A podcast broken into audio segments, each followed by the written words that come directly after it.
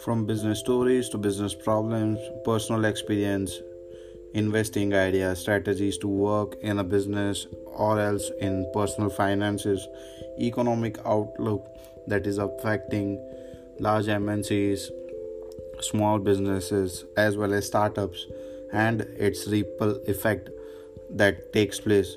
Everything that is related to business, investing, and economics combined together to provide insights on my podcast, My Not So Profound Thoughts.